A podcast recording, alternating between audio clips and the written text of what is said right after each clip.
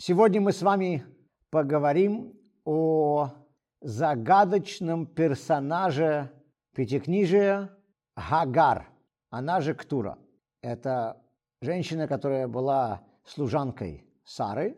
Она же родила от Авраама первого его сына Ишмаэля. И все время, пока Хагар была служанкой Сары, и как ее называют по-русски, наложницей Авраама, у Сары с ней были непростые отношения. Сара жаловалась на нее Аврааму не раз, и один раз она потребовала, чтобы Авраам изгнал ее вместе с ее сыном Ишмаэлем из дома, потому что ее сын Ишмаэль оказывал плохое влияние на сына Сары Ицхака.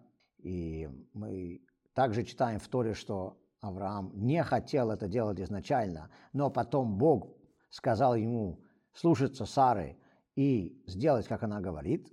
Авраам изгоняет Хагар, а потом, после смерти Сары, возвращает ее себе домой и женится на ней. Почему? Что это все означает? Как нам с вами все это можно понять? Во-первых, мы упомянули, что Хагар была наложницей Авраама. Слово «наложница» используется во всей русскоязычной библейской литературе. Вопрос только в том, что это такое. Я скажу честно, я не знаю, что слово «наложница» в русском языке означает. Это, я полагаю, полужена, полуслужанка, что-то в этом роде.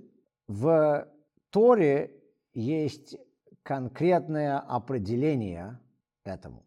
В Торе объясняется, кто такая была Хагар и э, как означался ее статус, в чем он заключался. У всех женщин э, определенного статуса и определенного уровня были служанки. Мы знаем это и из Торы, и также из книг нееврейской истории, что тогда в семьях, которые могли себе позволить это, у женщин были служанки. Служанки, прислуга, гувернантки были э, во всем мире, и в Европе, и в Азии. И у Сары была служанка Гагар. Дело, однако, в том, что иудаизм очень строго относится к вопросу не только интимных отношений, но и уединения мужчины и женщины. Мы хорошо знаем, что еврейский закон запрещает мужчине оставаться один на один в помещении или в здании с женщиной, которая не является ее, его родственником. Это называется ехуд на иврите. Эм, поэтому, э, если в какой-то ситуации мужчина с женщиной э, оказываются в комнате вместе, то по еврейскому закону они должны оставить дверь открытой или, по крайней мере, приоткрытой. В некоторых ситуациях э, будет достаточно, чтобы окно было открытым, если это на первом этаже, если это днем и так далее. Есть очень строгие законы, касающиеся уединения мужчины и женщины. И это потому, что любое уединение может вести либо к каким-либо интимным чувствам или интимным контактам, или, по крайней мере, может быть причиной для подозрения в интимном контакте между ними. Проблема заключается в том, что если в доме есть служанка, например, служанка жены Авраама, Сары, которая являлась Гагар, то она все время находится в доме. И вполне вероятна ситуация, что Сары в доме не будет, а Гагар будет выполнять работу по дому, и она будет находиться в помещении или в здании вместе с Авраамом один на один. И Тора это запрещает. Тогда единственный выход, который может быть у Авраама, это сделать эту служанку своей женой. Потому что если они женятся, то тогда они уже не посторонние друг другу люди, и тогда Тора разрешает им быть вместе в одном помещении. Мы знаем, что в библейские времена многоженство не запрещалось, и поэтому для Авраама иметь вторую жену, кроме Сары, с точки зрения еврейского закона, проблем не составляло. И то, что мы сейчас с вами описали, является причиной того, что когда Сара увидела, что у нее нету детей, и она хотела иметь ребенка, она сама предложила Аврааму, чтобы тот заимел ребенка от ее служанки Гагар. Тора запрещает иметь половые отношения с человеком, который не является твоим супругом или супругой. Как же тогда Авраам мог вдруг так просто заиметь ребенка от Агагар? И то, что мы сейчас с вами услышали, является ответом на это. Они уже были мужем и женой к тому моменту, как Авраам зачал от Гагар своего первого сына Ишмаэля. Однако Гагар не была полноправной женой. Что это означает? Когда мужчина женится на ком-то, то мужчина берет на себя обязанность в обеспечении этой женщины. И когда Авраам женился на Саре, то он взял на себя финансовые обязательства. Также, когда мужчина женится, он подписывает ктубу, в которой также говорится, что если он разведется с этой женщиной, то он обязывается дать ей определенную сумму денег, которая могла бы позволить ей начать жизнь заново. Это все написано в брачном контракте ктуба. Однако Гагар являлась э, служанкой Сары. Обеспечивание Гагар всем необходимым лежало на Саре. Эта обязанность была ее хозяйки Сары. Сара, нанявшая себе Гагар, еще, как это видно из Торы, даже до своей женитьбы на Аврааме, когда Сара наняла Гагар, она обязалась платить ей зарплату. Она должна была обеспечивать ее всем, что ей необходимо. Поэтому, когда Авраам женился на Хагар, как на, как это по-русски называется, наложнице, он не должен был брать на себя заботу о финансовом обеспечении Хагар. Хагар уже была финансово обеспечена Сарой. Поэтому у Хагар был статус, который, опять же, по-русски называется наложницей, что означает, что она его жена без ктубы без финансовых обязательств. И таким образом у них э, были завязаны отношения, отношения согласно Торе, все время, пока Сара была жива. Потом Сара требует, чтобы Авраам изгнал Хагар. Он это делает, как мы уже сказали, по приказу Всевышнего. И все, Хагар уходит. Говорится в Мидраше, что она вернулась в дом своего отца, и она вернулась в культуру, из которой она родилась. Культура ее отца и религия ее отца была идолопоклонническая. То есть Ктура вернулась к своей жизни до того времени, как она встретила Авраама и Сару. Теперь, когда Сара умирает, Авраам берет в жены Хагар назад.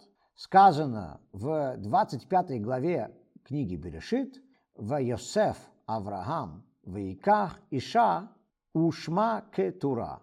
Сказано, что Авраам добавил себе еще одну женщину и взял себе в жены Кетуру. Раши поясняет, что Кетура – это и есть Хагар. То есть до этого момента Хагар все время называлась по своему имени Хагар. Здесь впервые мы слышим новое имя Кетура, и Раши поясняет, что это та же самая женщина Хагар. То, что люди называются в разных ситуациях разными именами, в Торе встречается довольно часто, потому что Тора называет людей часто именами, связанными с их положением или их действиями в этот момент. Мы знаем, что у Итро было целый ряд имен. У нашего праца Якова было два имени, Израиль и Яков. Так что в Торе люди упоминаются разными именами довольно часто. Но нам нужно понимать, почему используются именно эти имена. То есть, когда есть один и тот же человек, который в один момент называется одним именем, а другой раз в другой главе называется другим именем, на то должна быть причина. Раши поясняет нам причину, почему она здесь называется Кетура. Хагар здесь называется Кетура. На то есть две причины. Первое, что она называется кетура от слова кеторот. Кеторот, или в ашкенадском произношении ктойрос, это благовония, которые были принесены в храме вместе с жертвоприношениями, воскурения, которые сопровождали жертвоприношения в храме. И сказано, что эти воскурения были благоуханиями для Всевышнего. Всевышний во время жертвоприношений в храме любил аромат этих благовоний. Так же, как эти благовония были приятны для Всевышнего, так и кетура была приятна для Всевышнего. Так Раши поясняет, почему она здесь названа кетура. Это первая причина. Вторая причина, Раши говорит, она называется кетура от слова кетер. Кетер не с буквой тав, а с буквой тет. Это слово, которое и в арамейском языке, и в Талмуде обозначает кешер, то есть узел, завязанный узел. И Раши говорит, что все время, пока Хагар, Кетура, была в доме Авраама, она, конечно же, была в союзе только с ним и с ним одним. В то время, когда она возвратилась в дом своего отца, она не вступала ни с кем в интимные отношения, считала себя привязанной все еще к Аврааму, она была скромной женщиной, она не вступала ни с кем в семейный, э, в семейный союз, поэтому она считала себя завязанной. Отсюда происходит название кетура, слово кетер или кешер. Это вторая причина ее имени в этот момент. Но мы с вами тут же можем задуматься о вполне простом вопросе. Мы понимаем, что все время, пока Гагара или Ктура была в доме Авраама, она наверняка верила в единого Бога и служила только одному Богу. И Авраам, и Сара пропагандировали монотеизм, для всего мира, кому-то они только могли говорить о Боге, они говорили о нем. Все их гости, конечно же, слышали о Боге, сказано, что и Авраам, и Сара привели к монотеизму бесчисленное количество людей.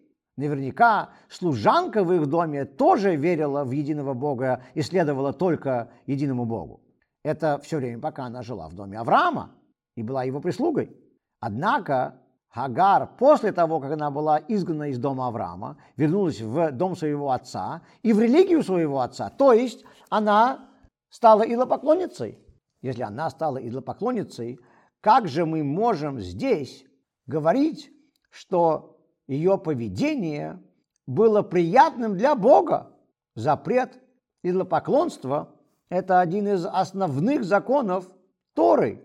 И это запрет, относящийся и к евреям, и к неевреям.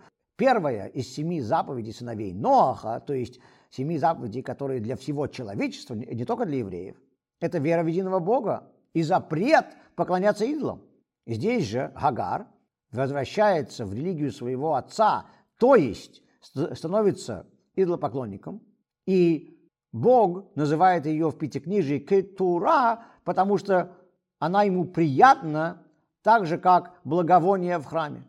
То есть из двух причин, почему Кетура называется Кетура, почему Хагар здесь у нас меняет свое имя и называется в Торе Кетура, из двух причин одна понятна, потому что она не вступала ни с кем в интимные отношения, находясь в доме своего отца.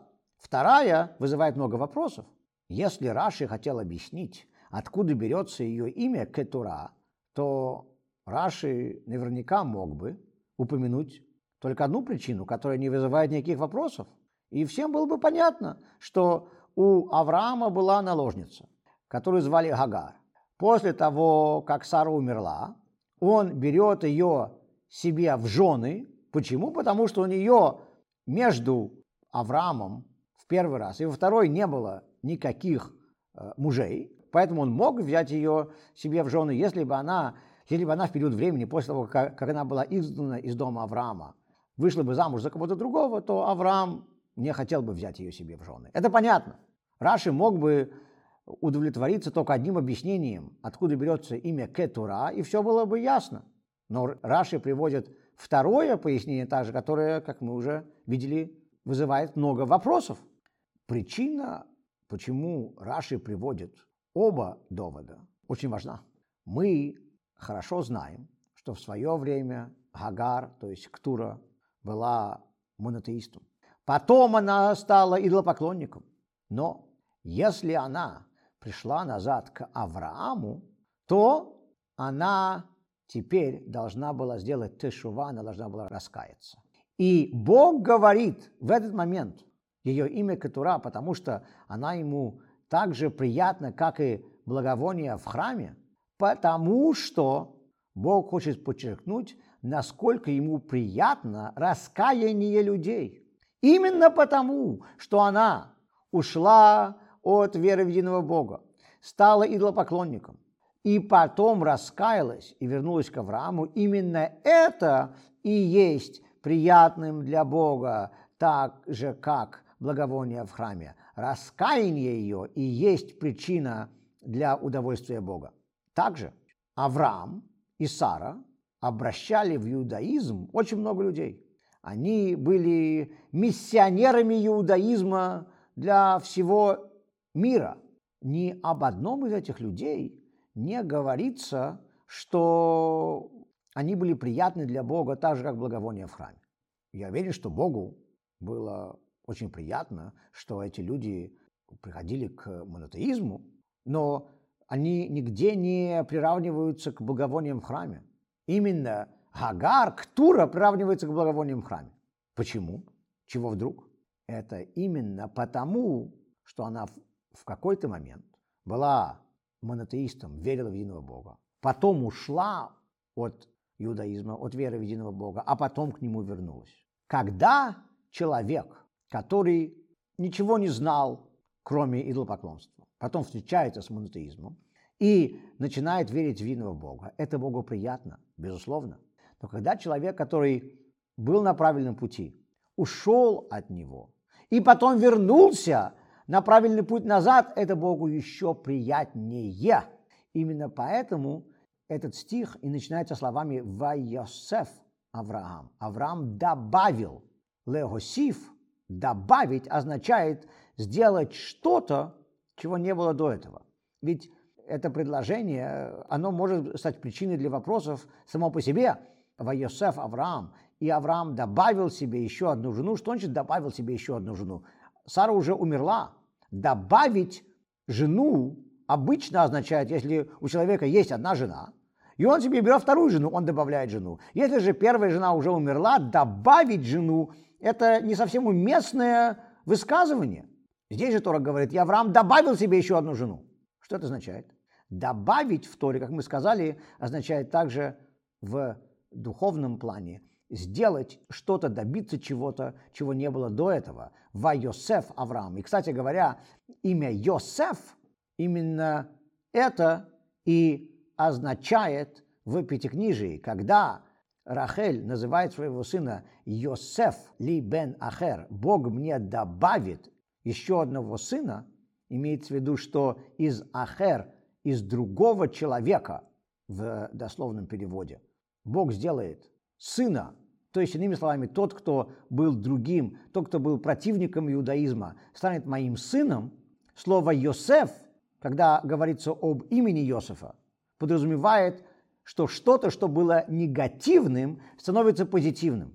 Здесь, когда говорится, что Авраам добавил себе еще одну жену, имеется в виду то же самое, была Хагар, у которой в это время была идолопоклонническая религия – Хагар, который в этот момент не делала то, что Бог от нее хочет, нарушала заповеди Торы, она теперь снова стала верить в единого Бога, И это является причиной того, что здесь говорится во Йосеф Авраам, и Авраам добавил. Добавил, то есть он сделал что-то новое. Он взял женщину, которая была грешницей. Благодаря ему она смогла раскаяться. Мы здесь видим, что кроме того, что мы обычно говорим, насколько Богу приятно, когда люди, которые родились в нееврейской культуре, первую часть своей жизни не следовали законам Торы. И эти люди вдруг начинают соблюдать законы Торы, Богу это приятно, и мы об этом обычно говорим. Здесь же говорится о еще большей радости для Бога. Если есть человек, который в свое время соблюдал законы Торы, может быть, даже не полностью, но на, но на каком-то уровне, а потом от этого ушел, он решил не соблюдать законы Торы, не верить в Бога, на то может быть много причин. Если такой человек потом после этого возвращается к вере в Бога снова, это для Бога еще более приятно. Это не значит, что мы можем говорить, знаешь что, я сейчас соблюдаю законы Торы, я пойду в отпуск от иудаизма, перестану соблюдать законы Торы, а потом снова вернусь к законам Торы, Богу будет от этого очень приятно. Так это не работает. Сказано, что человек, который говорит, я сейчас согрешу, а потом раскаюсь, не сможет потом раскаяться. Всевышний говорит, что такое раскаяние, извините, не работает. Но если так уже случилось, что человек по какой-то причине ушел от соблюдения иудаизма, то потом, когда он, этот человек возвращается к соблюдению иудаизма, для Бога это особо приятно. Рассказывают, что Ребе Левицхак из города Бердичева как-то в Йом-Кипур шел по улице в синагогу и увидел еврейского парня, который сидел у себя на крыльце и кушал. Рабель Вицха к нему подошел и сказал, «Я тебе завидую». Тот парень сказал, «Конечно, ты мне завидуешь. Я, я могу себе очень хорошо представить, что ты мне завидуешь. Знаешь почему? Потому что сейчас Йом-Кипур, ты постишься, ты голодаешь, ты равин, а я здесь сижу и кушаю. Конечно, ты мне завидуешь. Все соблюдающие евреи мне сегодня, наверное, завидуют. Раби Левица сказал мне, нет, я тебе завидую по другой причине.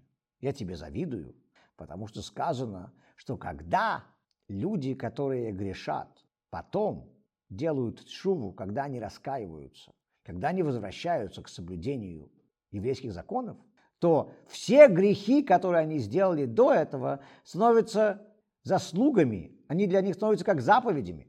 Я вижу, сколько у тебя потенциала, сколько из твоего прошлого ты можешь обратить в заслуги для себя. Поэтому я тебе завидую. Тот парень сказал, Ребе, знаете что, в следующий Йом-Кипур проходите снова мимо моего крыльца, и вы увидите, что у меня будет еще больше потенциальных заслуг. И как это Майса нам рассказывает, что этот парень, к сожалению, сдержал свое слово. Но когда мы говорим о раскаянии, у нас есть два разных типа раскаяния.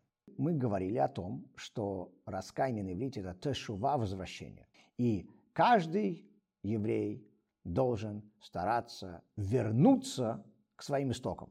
Это касается, как правило, когда мы сейчас говорим с людьми в контексте современного мира, людей, которые выросли без еврейства. Человек, родившийся сегодня в так называемой светской семье, согласно еврейскому закону, имеет статус «тинок ше нишба», что означает «выкраденный ребенок».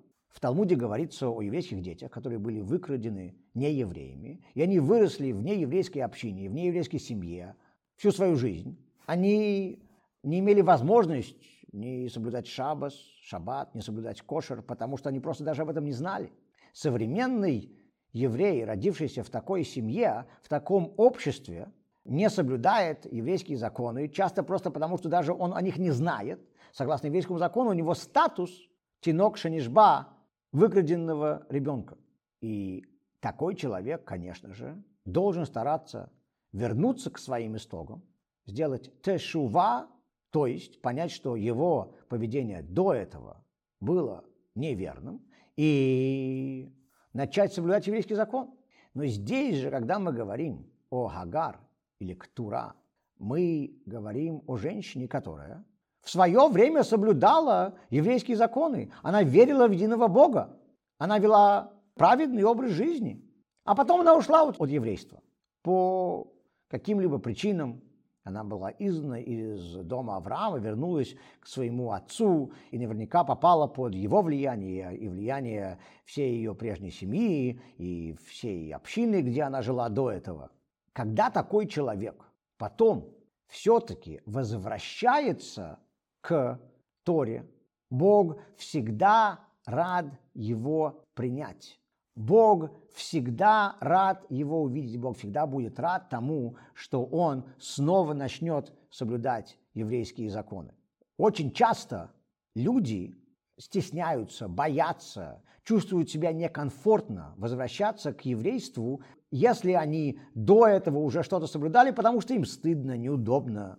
Из истории с Кетура мы видим, что наоборот Бог только принимает таких людей с улыбкой. Мы знаем, что был один мудрец Мишны, его звали Элиша Бенавуя, который ушел от еврейства. Он стал настоящим еретиком. И в нашей истории мы его вспоминаем с такой неприязнью, что даже, как правило, его имя не упоминается. Он в нашей истории называется Ахер, то есть другой. Если он где-то цитировался, если он где-то упоминался в истории, его называли Ахер, даже не упоминая его имя. Потому что в нашей традиции мы знаем, мы не хотим упоминать имена злодеев. У Элиши Бенавуя был ученик, Раби Мейер. Известный Раби Мейер Мишны был учеником Элиши Бенавуя. И как-то Раби Мейер пришел к нему и сказал, вернись, вернись к Торе. Тот сказал ему, нет, я видел видение, где говорится, что все могут вернуться к Торе хуц ме ахер, кроме этого другого. То есть лишь бы Набуя говорил, что Бог уже даже не хочет, чтобы я вернулся. Бог уже сдался на мне. Бог уже даже не надеется, что я вернусь к Торе. И поэтому он не вернулся к Торе. Позже говорится, что это правда, что видение, в котором он видел Бог, говорил, все вернитесь к Торе хуцми ахер, кроме этого другого. Но Элиша Бенавуя неправильно интерпретировал то, что он услышал. Вернитесь к Торе все, кроме другого, означает, что пока ты настаиваешь на том, что ты другой, ты не сможешь вернуться к Торе. Пока ты видишь себя как другой, ты действительно не в состоянии возвратиться. Ты не другой. Ты также любим Богом, как и все остальные. Ты также обязан выполнению еврейских заповедей, как и все остальные. Так же, как человек, который родился в самой ортодоксальной соблюдающей семье, обязан в выполнении заповедей, и Бог любит его, несмотря на то, что он делает, как бы он себя ни поступал. Так же, как и человек, который родился в несоблюдающей семье, Бог хочет, чтобы он соблюдал заповеди, и Бог любит его в любой ситуации, соблюдает он заповеди или нет. Ты человек, который ушел от еврейства, другим для Бога не являешься. Ну, ты ушел от еврейства. Что-то произошло. Что неважно. Были у тебя на то какие-то причины, не было причин. Это совершенно безразлично. Бог тебя все равно любит, каким бы ты ни был, что бы ты ни делал, что бы ты выполнял, что бы ты не выполнял. И ты все равно так же, как и все, обязан выполнять заповеди. Другим ты не являешься. И все время, пока ты смотришь на себя как другой, как некто отличающийся от всех остальных, все время, пока ты не считаешь себя таким же евреем, как все остальные, действительно, ты вернуться к Торе не сможешь. Ты сможешь вернуться к Торе, когда ты поймешь, что ты не другой. И это есть урок, который мы видим из имени Кетура, из этого одного предложения, которое состоит всего из шести слов – в недельной главе Хаей Сара говорится в Йосеф, Авраам, Вайках, Иша, Ушма, Кетура. И Авраам добавил себе еще одну жену и взял женщину, звали которую Кетура. Теперь мы понимаем, почему она называется Кетура. Теперь мы понимаем, почему Раши упоминает две причины ее имени. Первое то, что она ни с кем не вступала в интимные отношения после того, как Авраам изгнал ее из своего дома – И второе – это то, что она была приятна для Бога, так же, как воскурение в храме. И это все несмотря на то, что целый период своей жизни она была идолопоклонницей. Но после того, как она вернулась, это было еще даже приятнее для Бога. Ее возвращение было приятнее для Бога. И именно поэтому здесь говорится во Йосеф Авраам, и Авраам добавил себе еще одну жену. То есть он добавил что-то новое, он сделал что-то, чего до этого не существовало. Эта женщина, которая была идолопоклонницей, ушедшей от иудаизма, он привел ее назад в веру в единого Бога.